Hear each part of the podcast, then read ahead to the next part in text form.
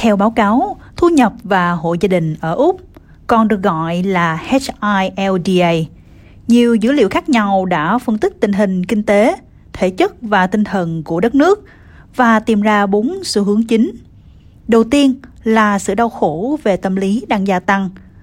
Vào năm hai không hai mốt, bốn mươi hai phần trăm thanh niên trong số độ tuổi từ mười lăm đến hai mươi bốn bị vấn đề về tâm lý.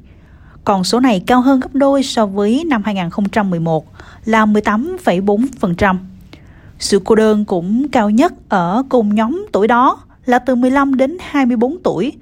Đây là một sự thay đổi lớn so với năm hai không không một và hai không không chín, khi tỷ lệ người cô đơn cao nhất ở những người từ sáu mươi lăm tuổi trở lên.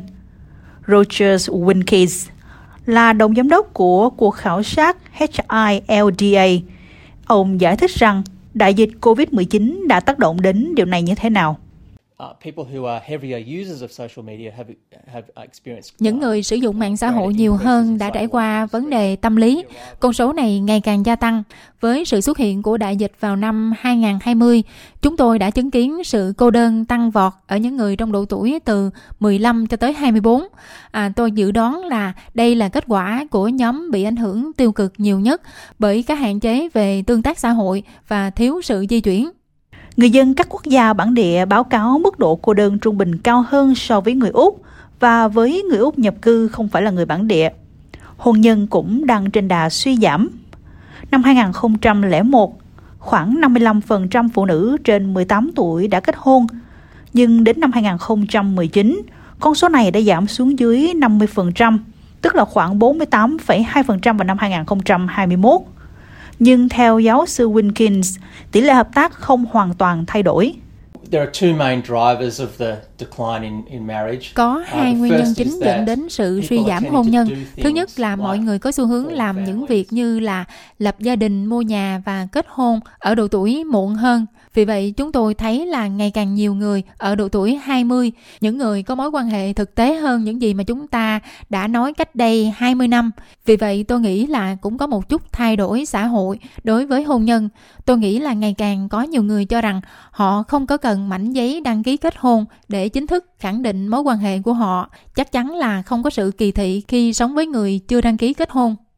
Năm hai không hai mốt, khoảng sáu mươi tư phần trăm phụ nữ trong độ tuổi từ mười tám đến sáu mươi tư có việc làm, nhưng con số này đã tăng lên từ mười phần trăm lên đến bảy mươi tư phần trăm vào năm hai không một chín, và tỷ lệ phụ nữ trong lực lượng lao động đã tăng khoảng từ mười phần trăm đến sáu mươi tư phẩy ba phần trăm năm hai không không một lên bảy mươi tư phẩy một phần trăm vào năm hai không một chín. Giáo sư Winsky giải thích. Sự gia tăng tỷ lệ phụ nữ làm việc toàn thời gian thực sự là một hiện tượng gần đây. Phần lớn sự tăng trưởng trước những năm hai không không không là ở phụ nữ làm việc bán thời gian. Nhưng kể từ đó thì chúng tôi đã chứng kiến số lượng việc làm bán thời gian và toàn thời gian của phụ nữ ngày càng gia tăng. Vì vậy, cho đến năm hai không một sáu, chúng tôi nhận thấy về căn bản là không có tiến triển nào về khoảng cách tiền lương giữa các giới. Nhưng kể từ đó thì chúng ta đã thấy khoảng cách về lương theo giới được thu hẹp đáng kể.